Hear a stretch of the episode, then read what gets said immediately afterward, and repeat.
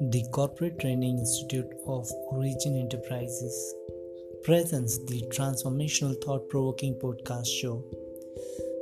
Hi, I am your host Robert Gowder, and helping me again with the episode today is to find the purpose of life.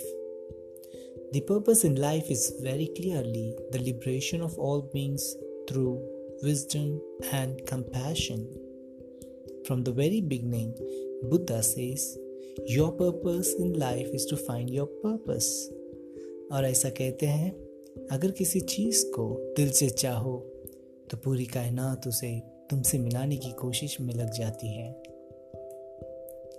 But how will you find purpose in your life stay tune be connected at Origin Enterprises 7